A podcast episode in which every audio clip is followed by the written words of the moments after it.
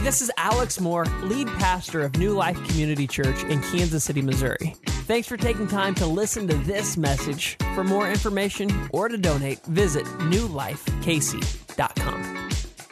Well, this morning we're wrapping up a series that we've been in called Family Dinner. And hopefully you had a special Thanksgiving dinner this week.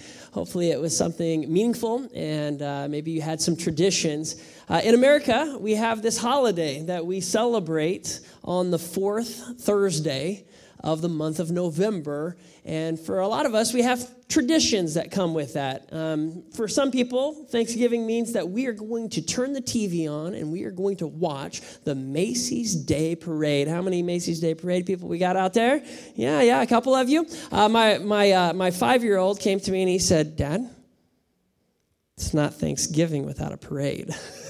I said, Who are you?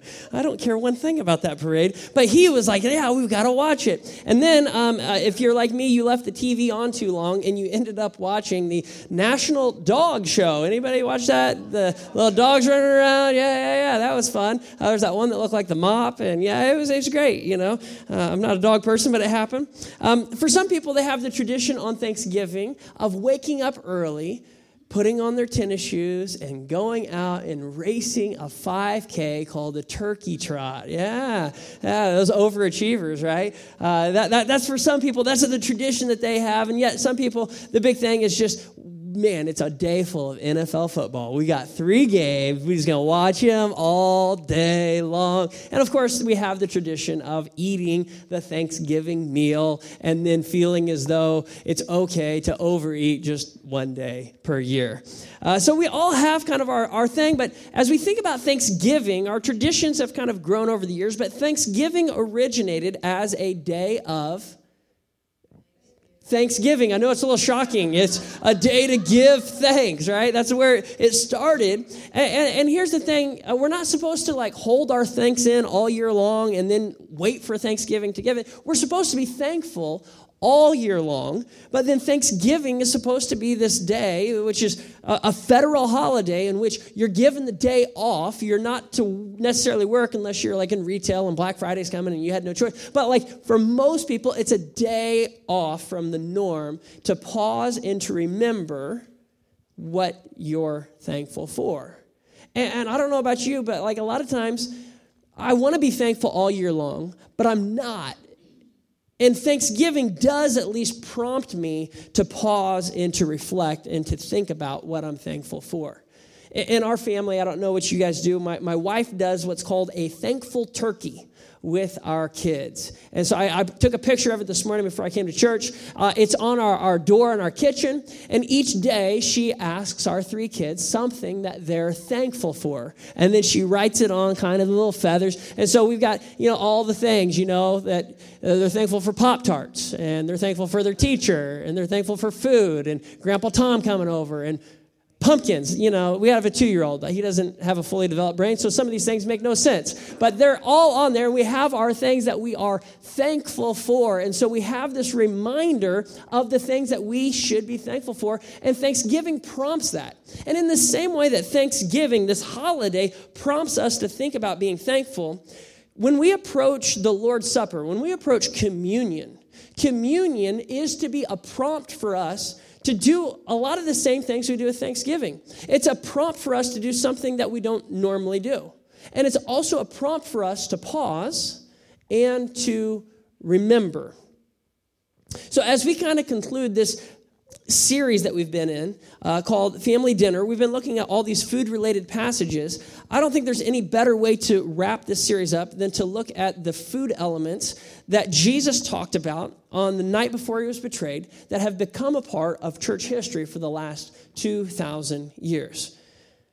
So, Today, we're going to go to the upper room where Jesus shared this last meal with his disciples. Are you guys ready? All right. In Jesus' day, 2,000 years ago, sharing a meal with friends was very common. It was a very common practice.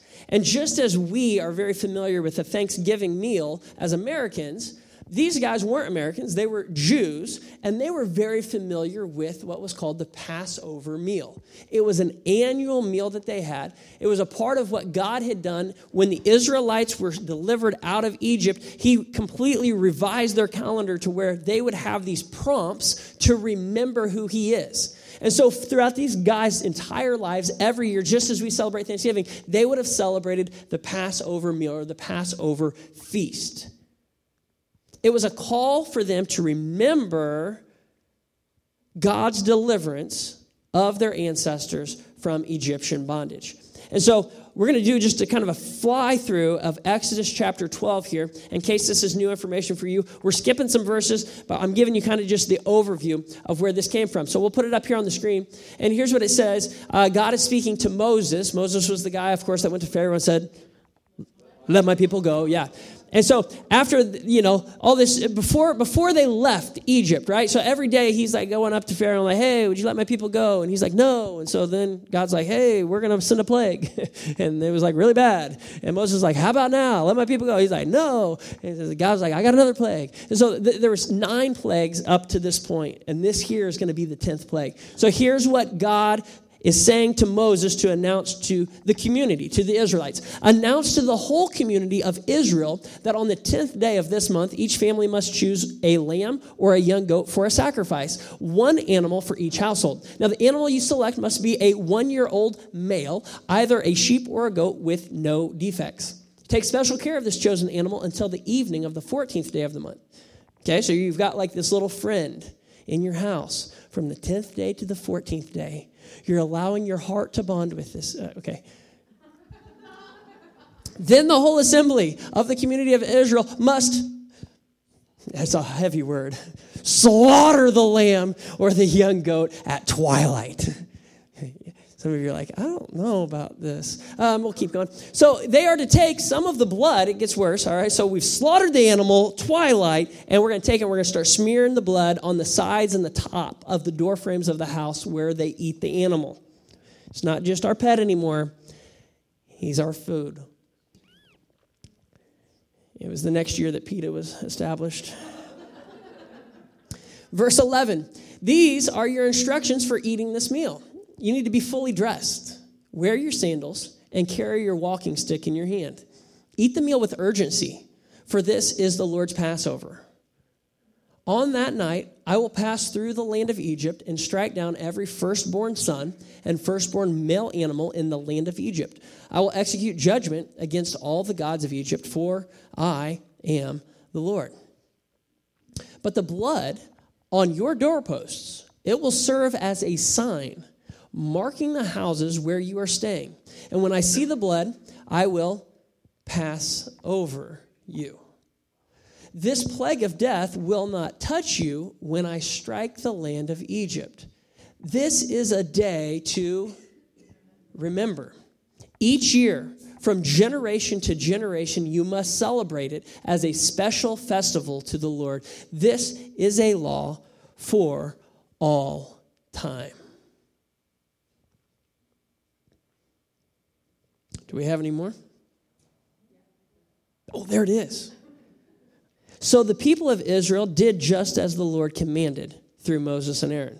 They obeyed, which was good. And that night at midnight, the Lord struck down all the firstborn sons in the land of Egypt, from the firstborn son of Pharaoh, who sat on his throne, to the firstborn son of the prisoner in the dungeon. Even the firstborn of their livestock were killed. Pharaoh and all his officials and all the people of Israel woke up during the night and as you can imagine, loud wailing was heard throughout the land of Egypt. There was not a single house where someone had not died. There's an intense moment in history. This is an intense moment, but this is the very thing that prompted Pharaoh to finally let the Israelite people go. It's not as though God did not give him chance after chance after chance to release them, but this here was the thing that finally Pharaoh was like, fine, go. And we take this story and we fast forward hundreds of years. And in the very same month that this happened, at the very same time of the month, that, that God, through Moses, brought Israel out of Egypt, we find Jesus sitting with his disciples in an upper room celebrating the Passover meal. This meal that was to be celebrated year after year. Hundreds of years later, Jesus is participating in this very thing. They're gathered together to remember that God delivered them. Now, as you can imagine, hundreds of years of having this meal, there were some additional traditions that had begun. And we don't see these in the Bible, but we find these in some other writings that as the Jews would have celebrated Passover, as they had this meal, they would pour four symbolic cups of wine during the feast. And so the first cup was the cup of sanctification. It was the idea of remembering what God said that I will bring you out from under the burden of the Egyptians. And so they would share in the cup of sanctification. They would pour another cup, and it would be the cup of deliverance, or sometimes called the cup of judgment. And this is where God was saying, I will rescue you from your bondage. So I'm not just going to set you apart, but no, no, I'm going to rescue you. And then typically at the end of the meal, they would have the third cup, which was the cup of redemption, which is the saying, I will redeem you with an outstretched arm. And then the final cup that they would partake of was the cup of praise or the cup of consummation, which is the communication of God to his people saying, I will take you as my people. Like, you're going to be married to me now. Like, we are going to be a new item. And so every year, this tradition had developed that as they had the Passover meal, they would share these cups in order to help prompt them to remember the story of what God had done. And a lot of theologians believe that this tradition was already in place by the time that Jesus is in the upper room with his disciples. And so it's with this context that so often we don't know about that we see that this idea of taking a cup and passing it wasn't uncommon. This wasn't a new thing. But what Jesus did was he took the tradition of what they had and he made it new and he added something to it that had never taken place before about how the third cup, the cup of redemption, would actually be the cup representing his blood. And most theologians believe that as he passed that third cup, he didn't take the fourth cup because he said, I won't drink again until the kingdom of God is here, which would have been the cup of consummation of saying, You are my people. Pretty wild. And so, as we look at Mark chapter 14, 22 through 25, this is the moment they're in the upper room. Jesus is there. And it says that as they were eating, Jesus took some bread and he blessed it, and then he broke it in pieces and he gave it to his disciples. And he said this it's not part of their tradition. This is new. Take this, for this is my body. And then he took a cup of wine and he gave thanks to God for it. And he gave it to them, and they all drank from it. And he said to them, This is my blood, which confirms the covenant between God and his people. It's poured out as a sacrifice for many. Speaking, of course, of his death to come. And he says, I tell you the truth. I will not drink wine again until the day I drink it new in the kingdom of God. So, this morning, what I want to do with the time we have left is I want to share just a few thoughts with you about the Lord's Supper that you maybe haven't thought about before. Number one, the Lord's Supper is provided for you. The Lord's Supper is provided for you. It's a meal that you receive. It's not a meal that you pay for, it's simply provided for you. Uh, this morning, we're going to partake of communion. Can you imagine if I said, All right, we're going to do communion today? Uh, everybody got to get your wallets out. For you to participate, you're going to have to buy your cup. That would be weird. That wouldn't make sense. You'd have like flashbacks of like selling indulgences in the Catholic Church and the Protestant Reformation. You'd be like, What in the world's going on in this church? This is not the church for me. When we come to communion, you didn't do anything to purchase this. This was provided for you. It is something that as you came in, you freely received. You've chosen to receive it.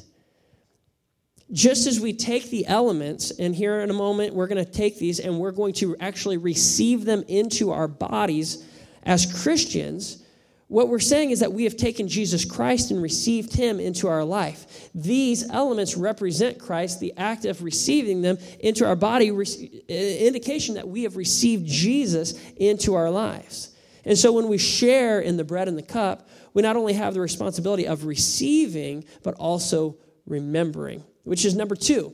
So the Lord's Supper is provided for you, but number two, the Lord's Supper serves as a memorial.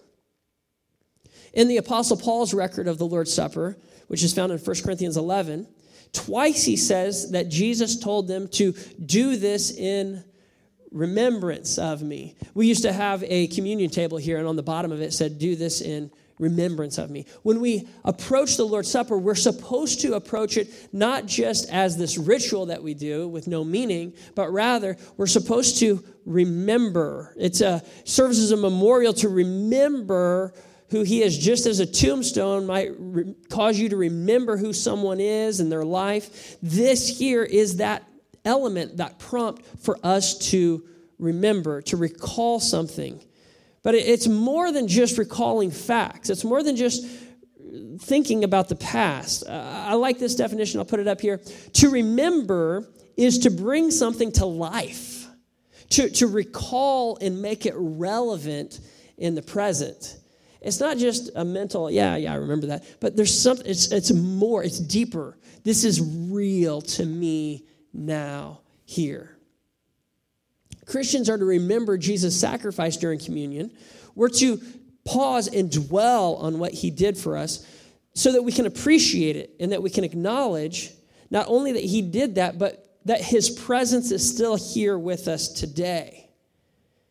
And when we remember that these elements represent his body, it is though he is here, he is present with us as we engage in this practice.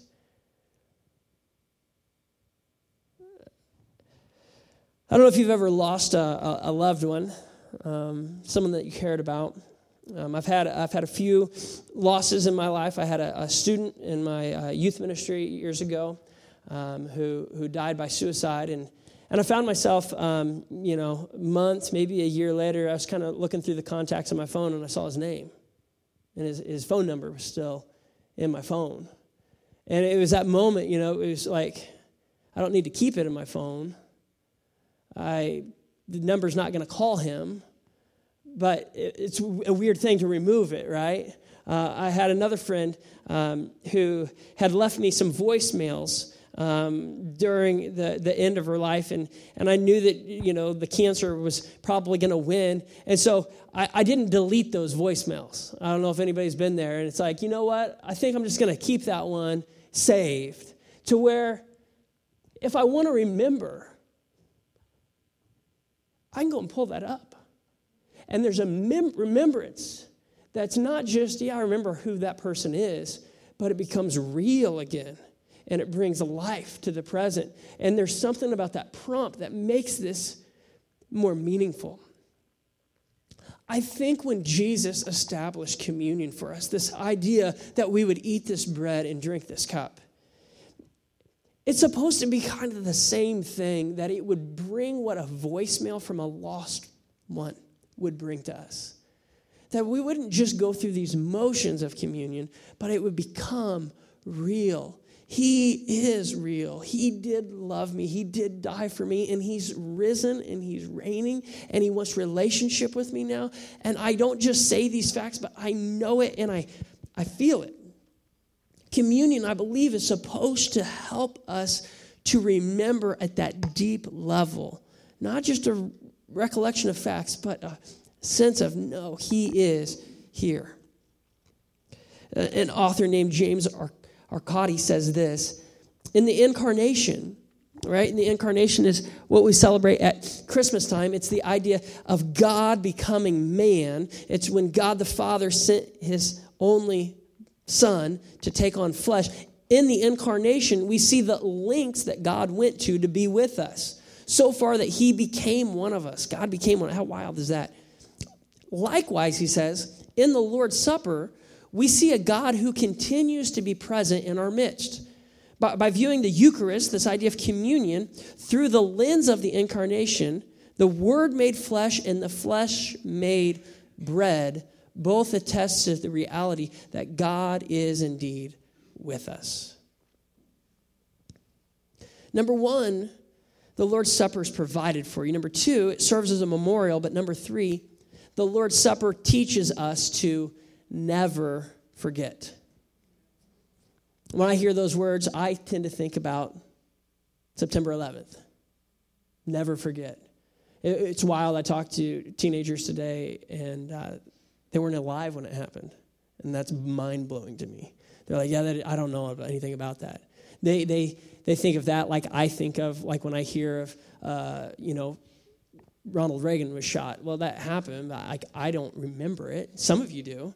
Uh, my dad remembers when JFK was shot and the announcement of that. Well, for some, that's not in their lifetime, but we still say never forget. And we continue to bring a prompt. And all the TV stations, they run all the news and we go through all the things every year so that we don't forget. In the same way, the Lord's Supper is for us to never forget that He paid a price to save us. Communion ought to remind us that forever he died in our place. What we deserved, he took upon himself. I came across a story that I want to share with you. And as I was putting this together, I thought of my dad, because my dad, uh, he always had lots of stories when he would preach. And I don't know where he got his stories, and I don't know where I got this story, but I'm sharing this story with you because I think it makes the point. So, are you ready? We're going to talk about Ireland. he was a lot smoother at getting in and out of these stories than me. During the 19th century, Ireland was stricken with a potato famine. A lot of you guys have heard about that. And during this time, many Irish people immigrated to America. A young Irish boy stowed away on an American bound ship. But at sea, the ship he was on struck an iceberg and began to sink. As people scrambled frantically for the lifeboats, the captain supervised the activity, and he was the last, he thought, to leave the sinking vessel. But as he looked back at the ship, he saw the young stowaway coming out of hiding. The brave captain ordered his lifeboat to go back to the sinking ship.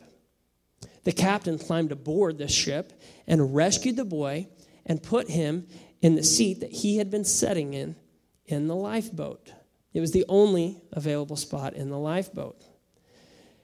And as the lifeboat slowly pulled away from the sinking ship a second time, this time it was leaving the captain to go down with his ship.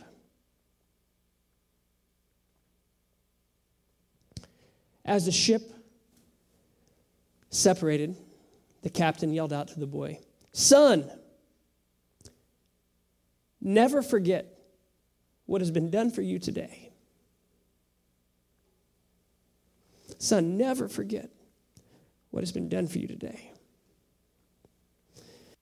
That boy, I suspect you would never forget. And when Jesus instituted the Lord's Supper, it was his way of saying, never forget what has been done for you on the cross. Through the, the broken bread, Jesus reminds us of his body that was broken to meet our hunger for salvation. In his brokenness, Jesus received our sin, and through the poured wine, he reminds us that his blood was spilled out to meet our thirst for life. Through his blood, Jesus erased our sin. And so it's through Jesus' broken body and spilled blood that he became the perfect sacrifice. He atoned for our sin, He redeemed us for all eternity. And when we recall what Jesus did for us, I don't know about you, but there can only be one appropriate response. When we understand His love, all we can do in response is give our lives to Him. Nothing else is sufficient. Here's my life. As Dr. Rick Ezell wrote, in the first century, when a young Jewish man reached marrying age and his family had selected an appropriate wife for him, he and his father would meet the young woman and her father to negotiate the bride price. It was the figurative cost of replacing a daughter, and the price was usually very high. And when the fathers finished negotiations, the custom was for the young man's father to pour a cup of wine and hand it to his son. His son would then turn to the young woman, lift the cup, and hold it out to her and say, This cup is a new covenant in my blood, which I offer to you. In other words, it was his way of saying, I love you and I'll give you my life. Will you marry me? And the young woman, she had a choice. She could take the cup mm, and return it and say, No, thank you. or she could answer without saying a word by simply taking the cup and drinking it. And by drinking it, it would be her way of saying, I accept your offer, I will marry you, and I will give you my life. On the night of the Last Supper, Jesus and the disciples sat together celebrating Passover. The disciples knew the liturgy very well. They'd celebrated this their entire lives. But when it came time to drink the third cup of wine, redemption, Jesus lifted the cup as the disciples would expect and offered traditional thanks. The same words he used are used this day. Blessed are you, Lord our God, King of the universe, for giving us the fruit of the vine. And then he offered it to them, but said something they probably didn't expect. This cup is a new covenant in my blood, which I offer to you. They would have heard this and thought of a marriage ceremony. Like, this is what a man would do when he's wanting to marry a woman. But maybe Jesus couldn't think of any other language to communicate, I love you. And the best way to describe the power of my love is that of the love of a husband and wife. It's possible some of the disciples kind of chuckled and thought, this is weird. What's he doing? Is this a marriage proposal? It's a Passover dinner. But there may have been some there that understood Jesus' willingness to die, be buried, and eventually raised. To say, I love you, and as my father promised your fathers, I will pay the price for you. And in response, will you love me back by giving me your life? So today, as we celebrate the Lord's Supper, we must be mindful of Jesus' offer because I think that today he still says, I love you. I will offer my life. Will you be my bride? The only question today is how you will respond. Will you hand the cup back to him and reject his offer? Or will you, by partaking of the cup, say, Yes, I accept your offer and I give you my life in response? This morning, whether you've said yes to Jesus in the past or if you're today saying, you know what, I want to say yes to Jesus for the first time, I invite you to say yes by partaking of communion with me. If you'll grab your elements. There's a small cellophane top, not the large tab. If you pull the thin piece back first, you'll expose the bread. For those of you joining us online, I encourage you grab something, grab some elements. It could be a piece of bread from the kitchen, could be a cup of water, juice. The, the symbolism's not lost on the food elements. That's not the important thing. It's what they represent. Once you have the bread exposed, you can pull the big tab back. That'll expose the juice. Paul says this in 1 Corinthians chapter 11 verse 23 for I pass on to you what I received from the Lord himself. On the night he was betrayed the Lord Jesus took some bread if you hold the bread and he gave thanks to God for it. God we thank you for this bread. Then he broke it in pieces and said this is my body which is given for you. Do this in remembrance of me. Let's partake of the bread together And in the same way, he took the cup of wine after supper, saying, This cup is the new covenant between God and his people, an agreement confirmed with my blood. Do this in remembrance of me as often as you drink. Let's partake of the cup together.